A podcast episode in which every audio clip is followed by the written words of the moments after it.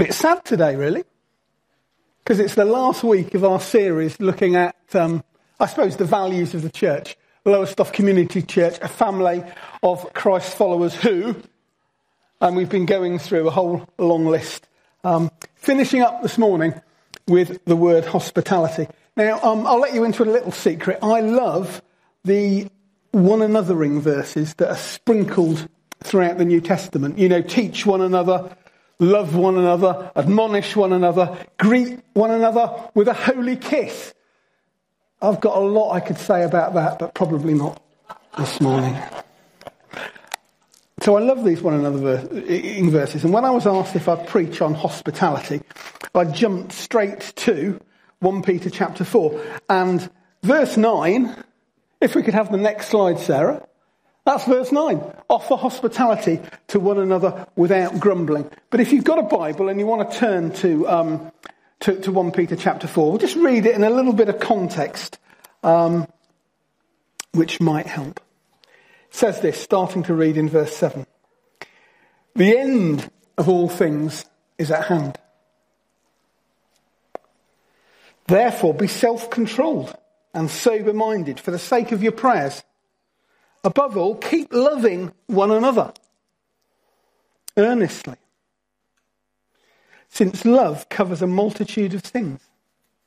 Show hospitality to one another without grumbling. As each has received a gift, use it to serve one another as good stewards of God's varied grace. Whoever speaks as one who speaks oracles of God, whoever serves as one who serves by the strength that God supplies, in order that in everything God may be glorified through Jesus Christ. To him belong glory and dominion forever and ever. So I'm going to be slightly unconventional because you're supposed to have three points when you preach, aren't you? And if you're a really, really good preacher, you can sometimes be allowed seven points. But heck, I'm going for ten. It's going to be rapid fire. We're going to whip through them. Don't look stressed, Toby. I mean, let's face it, this morning the difference between a sausage roll and a roll with a sausage in was, was enough for you to cope with. It's going to be okay. Rapid fire. But this is what I've got out of those few verses. The, the first point is that hospitality is urgent. There's an urgent need for hospitality.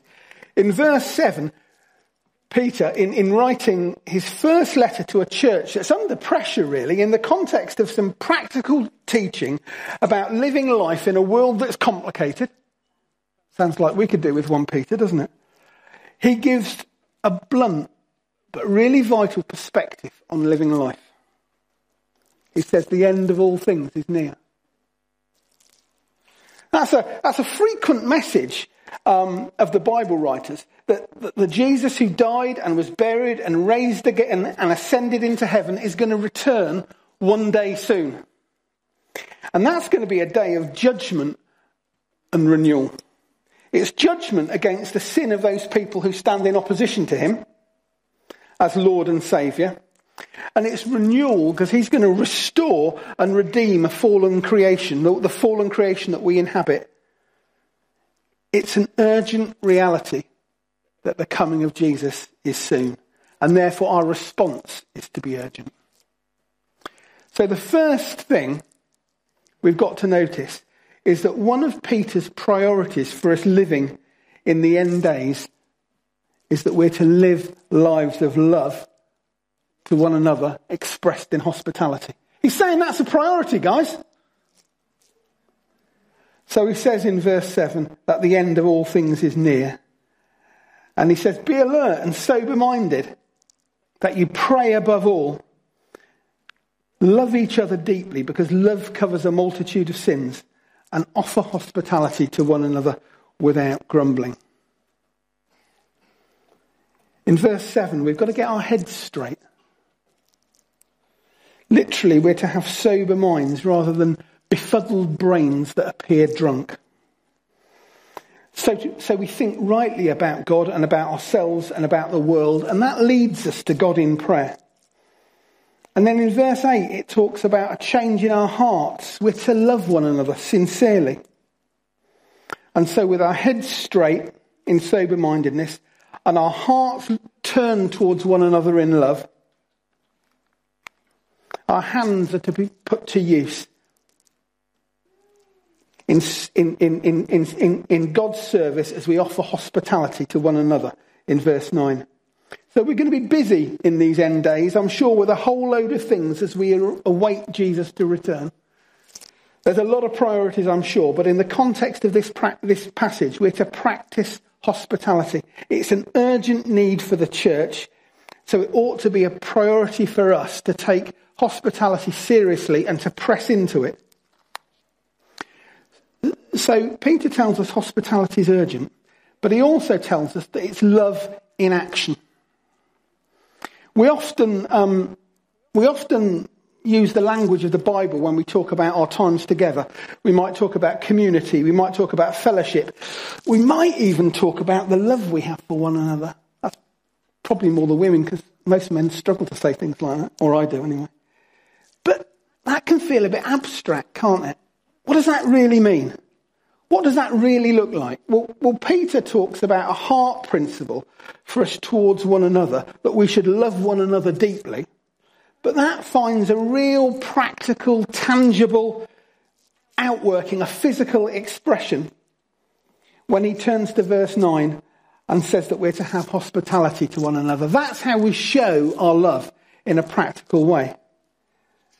And he's only talking about what Jesus did. Of God's love towards us. God's love towards us never remained a funny feeling inside him, did it? God's love for us was outworked in such a practical way, kind of ultimately on the cross. He demonstrated his love, and that's what hospitality is doing for us. So, hospitality is um, urgent, it's love in action, but it's also essential. Hospitality is making people feel at home in a place that isn't their home. And that's a need for every one of us. If we've ever really thought about, if we've ever truly reckoned with living in this world, this side of Jesus coming again, we'll understand that. In your own time, you can read um, 1 Peter chapter 2 from verse 11, where Peter calls his readers foreigners. He calls all of us foreigners, exiles, and he tells us to live among the pagans, and he tells us how to live for the Lord's sake under human authority. He expects that we are never going to be truly at home in the world as it is now. Does that make sense? We're foreigners living in this world. So it's no surprise then that we, uh, fellow exiles, must make one another feel at home together as a body. In the church, hospitality is far more than cooking each other a meal or sharing refreshments with one another. It's not just about having people in your home, it's about having people in your life.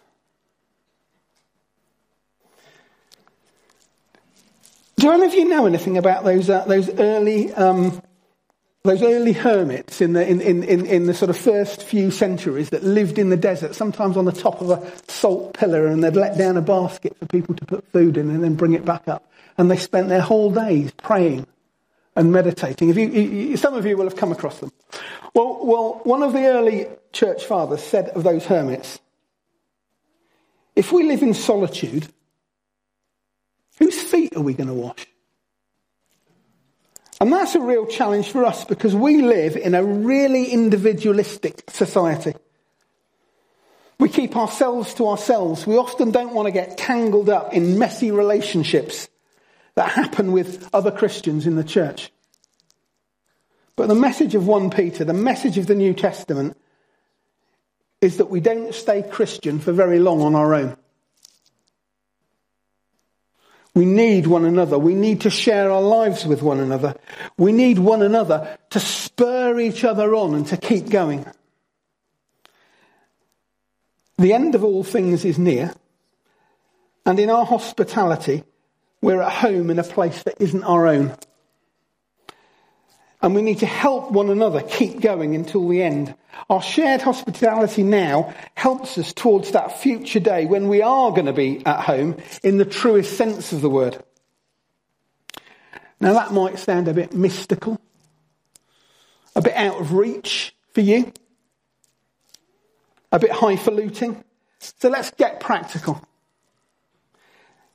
One of the ways that we can deal with that is to join a community group, to be in running partners. Because that's where we try, that's, they're the things that we try to do in those groups. Uh, of people meeting regularly, doing life together, eating together, sharing their highs and lows together, hearing the word of God together, working out what it means uh, for you in your life together, praying together. That's just one outworking of hospitality. If you're not in a community group, you're missing out on one anothering.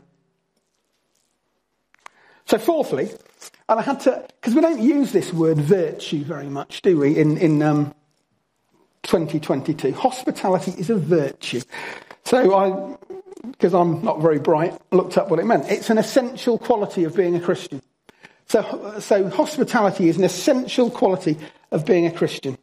Offer hospitality to one another.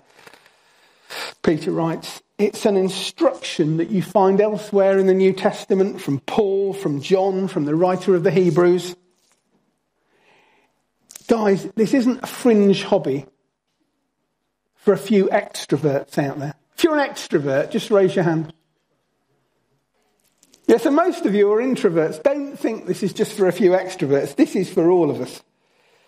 Hospitality is an aspect of discipleship for the whole people of God.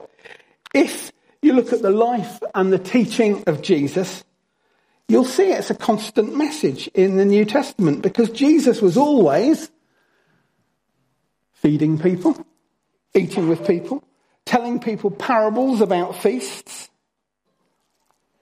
When people, be- um, uh, where people become at home in a place that isn't their own home. That's the point. Some of his strongest rebukes of people were where they'd failed to show hospitality when they should have done. Um, in Matthew 25, you can read about the parable of the sheep and the goats. It's about a division between people who are obedient to Jesus and those who aren't. So the issue is do you show hospitality to people who have the least? Do you feed the hungry, give water to the thirsty, give clothes to those without, visit those in prison? Jesus says, what you do for his people with the least, you do for him. So, what you don't do for people with the least, you don't do for him. The, the, um, the obedient come into an inheritance in the kingdom. The disobedient, well, they face a destiny with judgment. Jesus takes hospitality really seriously. For him, it's an essential Christian virtue. This is really important, not just in giving it, but also in receiving it. Some people can be a bit funny sometimes about receiving hospitality, a bit kind of, it's really important, just in the same way that we can give it, that we receive it. And then fifth, um, hospitality is costly. When he says offer hospitality without grumbling, it suggests that Peter knew it was going to be hard work, uh, that we might feel tired and worn out by offering hospitality.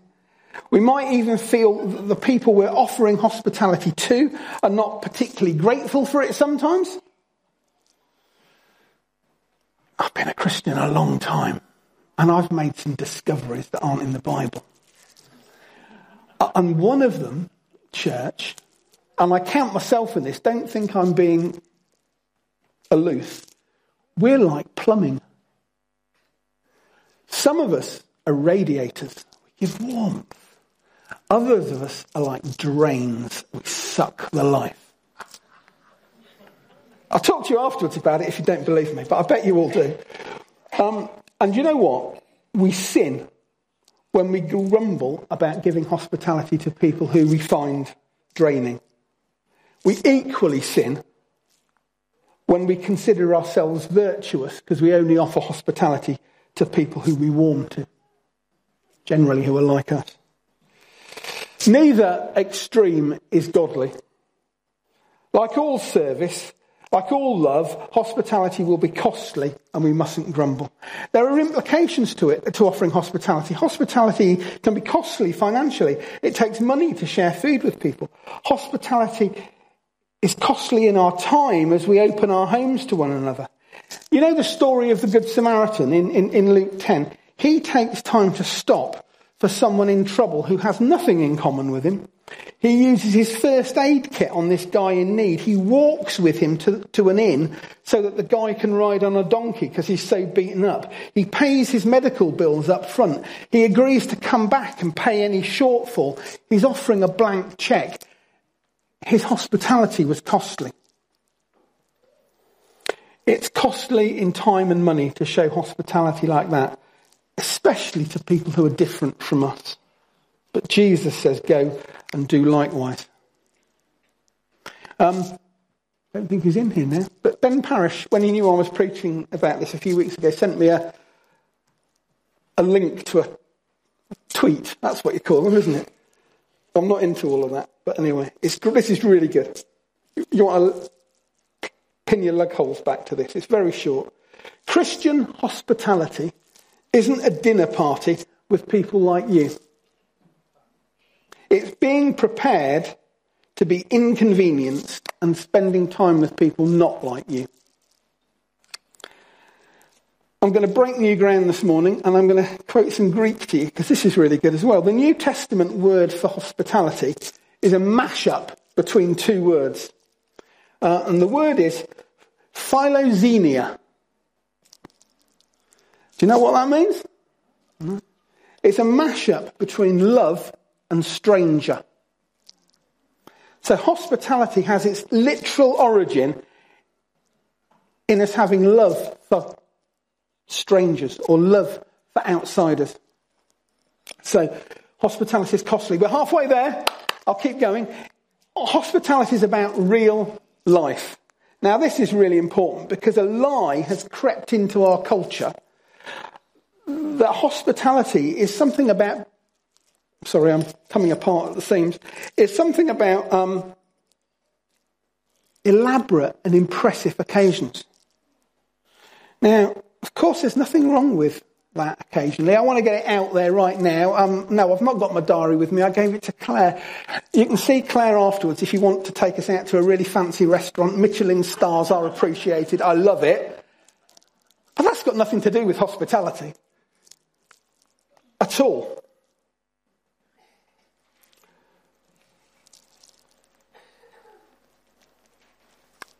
Real hospitality long term is about real life together. So to do hospitality well, you don't need to be Nigella Lawson. You don't need the very best ingredients. You don't need to be a great cook. Do you know what? It's not even about being a great host. There's this, this um, Christian writer called Andrew Bond. Now, I love this. He, he has written about the dishwasher test. If he's invited to someone's home after dinner he immediately starts stacking the dishwasher or, or, or doing the washing up. If he's told to stop, he knows he's being treated like a guest. But if he's allowed to get out the marigolds or stack the dishwasher, he knows he's being treated like a real friend, like a member of the family. Which is more hospitable? Just have a think about it.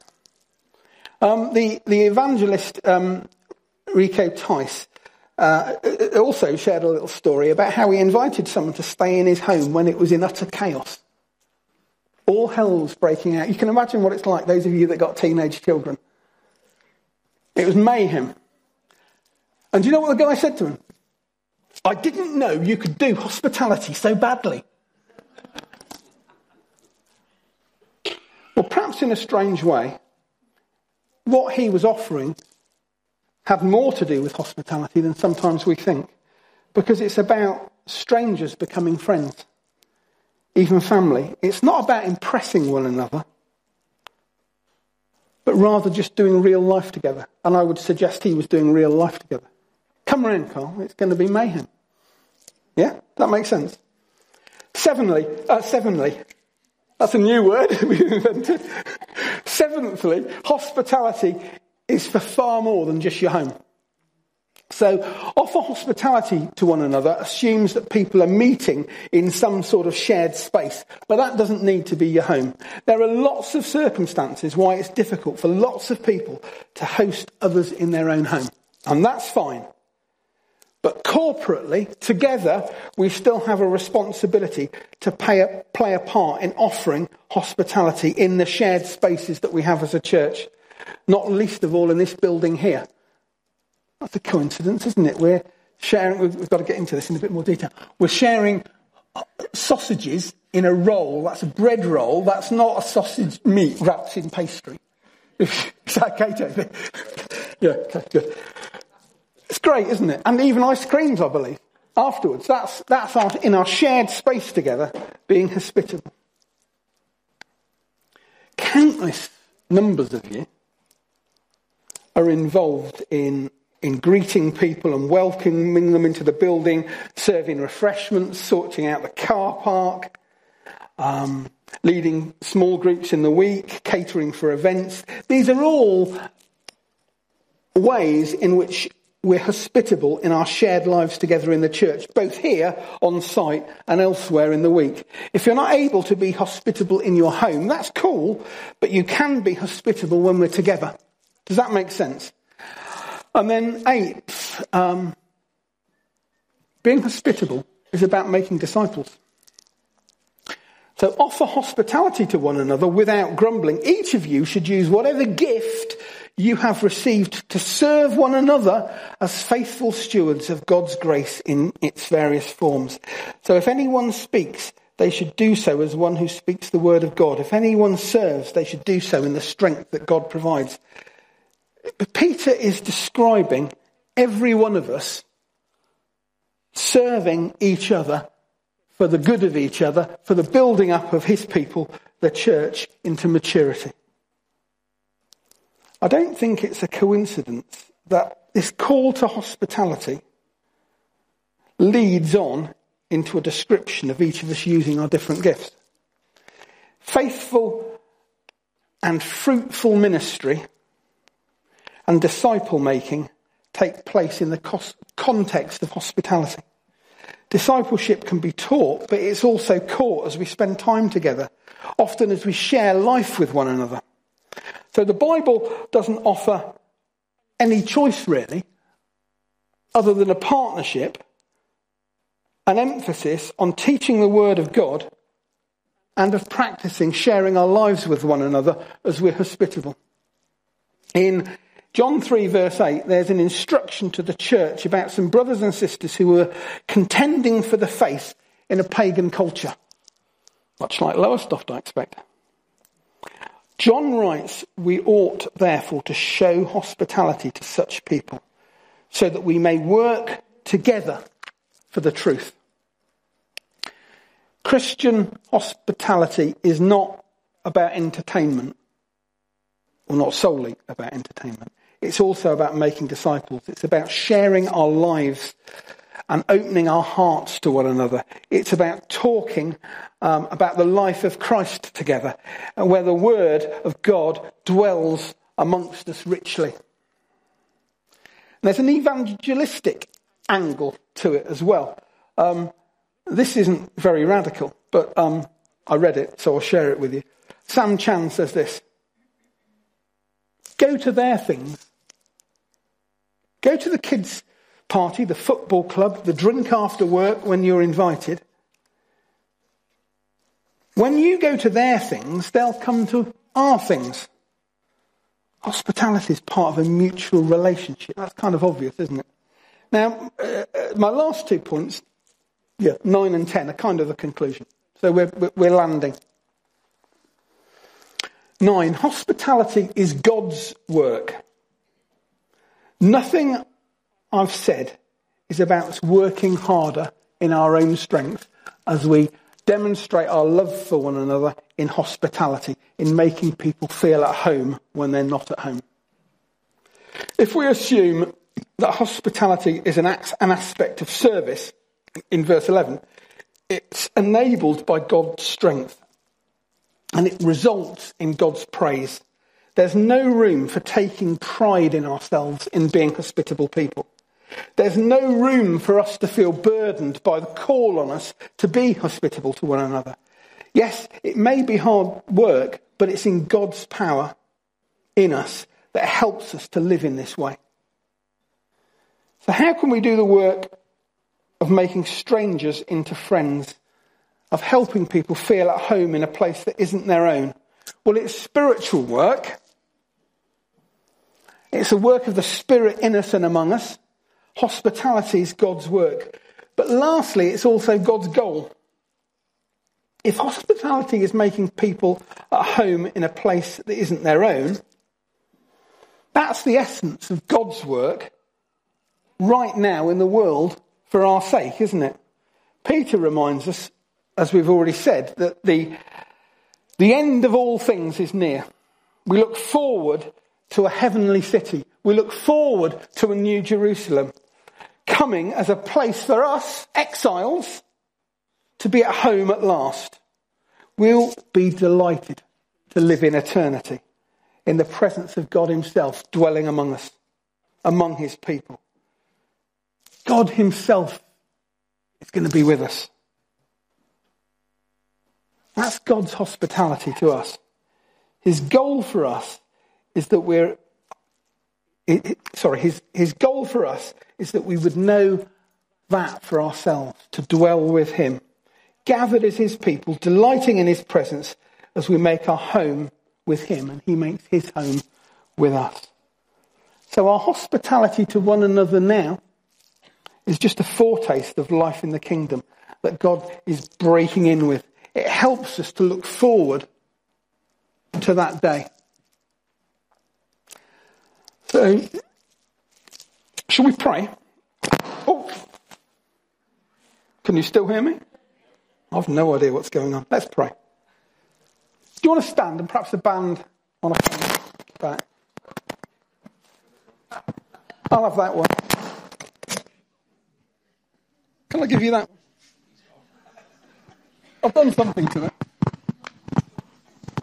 Yeah, let's pray.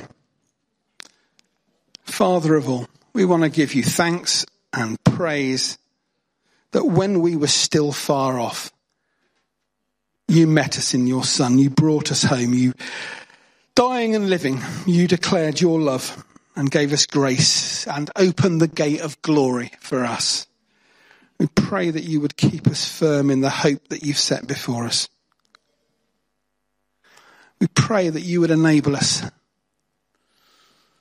to express the love that you cause us to ha- call us to have for each other by being a people who are hospitable, who make one another feel at home in a place that isn't our home. Do that within us. I pray that you would cause us to see the urgency of it, that we would express our love for one another in being a people who are always looking out for one another, for the foreigner, the stranger, the exile. We pray that you'd do that in us by your Spirit, Lord. Amen.